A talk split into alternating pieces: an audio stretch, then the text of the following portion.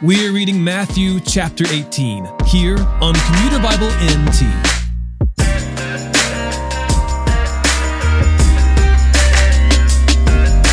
This chapter is almost entirely comprised of Jesus speaking and teaching with just two questions posed by his followers.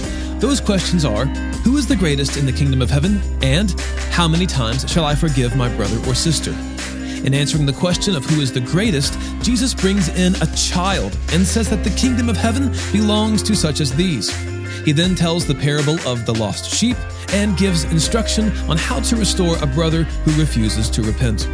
On the question of forgiveness, Jesus responds with the parable of the unforgiving servant, wherein the man who is forgiven much by his master short sightedly demands equity from his neighbor who owes him very little.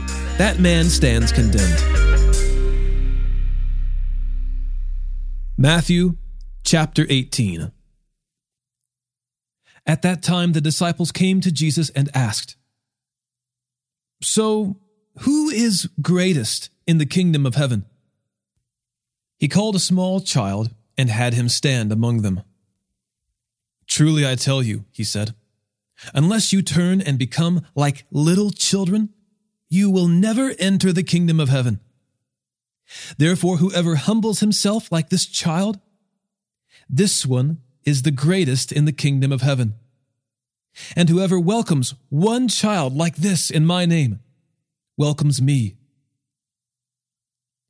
But whoever causes one of these little ones who believe in me to fall away, it would be better for him if a heavy millstone were hung around his neck and he were drowned in the depths of the sea.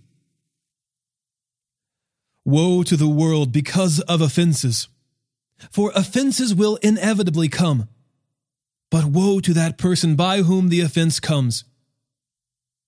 If your hand or your foot causes you to fall away, cut it off and throw it away. It is better for you to enter life maimed or lame than to have two hands or two feet and be thrown into the eternal fire.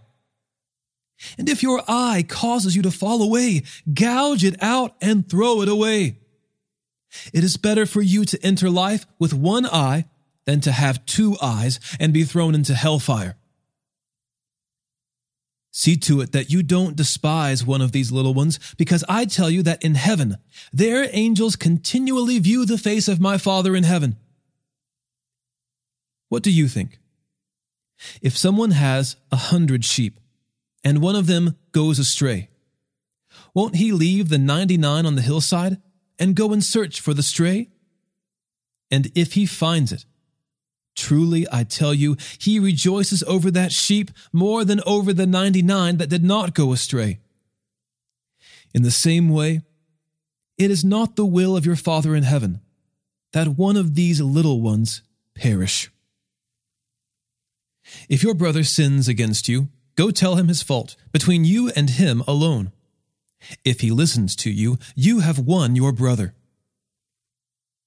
But if he won't listen, take one or two others with you, so that by the testimony of two or three witnesses, every act may be established. If he doesn't pay attention to them, tell the church.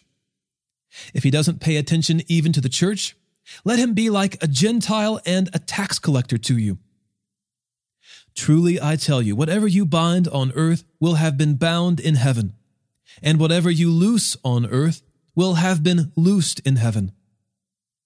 Again, truly I tell you, if two of you on earth agree about any matter that you pray for, it will be done for you by my Father in heaven. For where two or three are gathered together in my name, I am there among them. Then Peter approached and asked, Lord, how many times must I forgive my brother or sister who sins against me? As many as seven times? I tell you, not as many as seven, Jesus replied, but seventy times seven.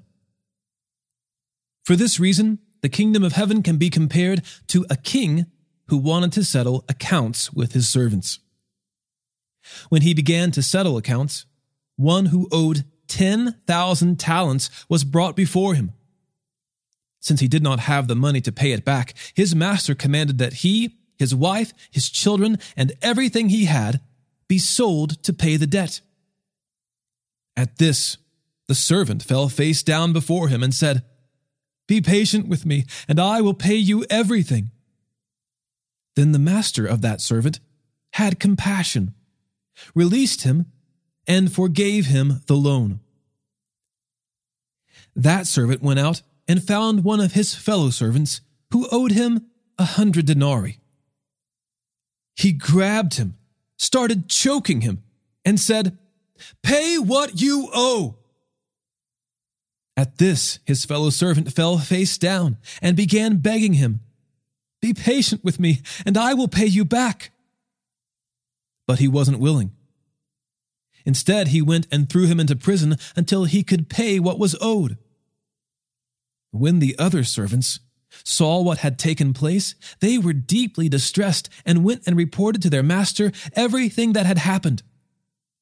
Then, after he had summoned them, his master said to him, You wicked servant, I forgave you all that debt because you begged me. Shouldn't you also have had mercy on your fellow servant as I had mercy on you? And because he was angry, his master handed him over to the jailers to be tortured until he could pay everything that was owed. So also, my heavenly Father will do to you, unless every one of you forgives his brother or sister from your heart.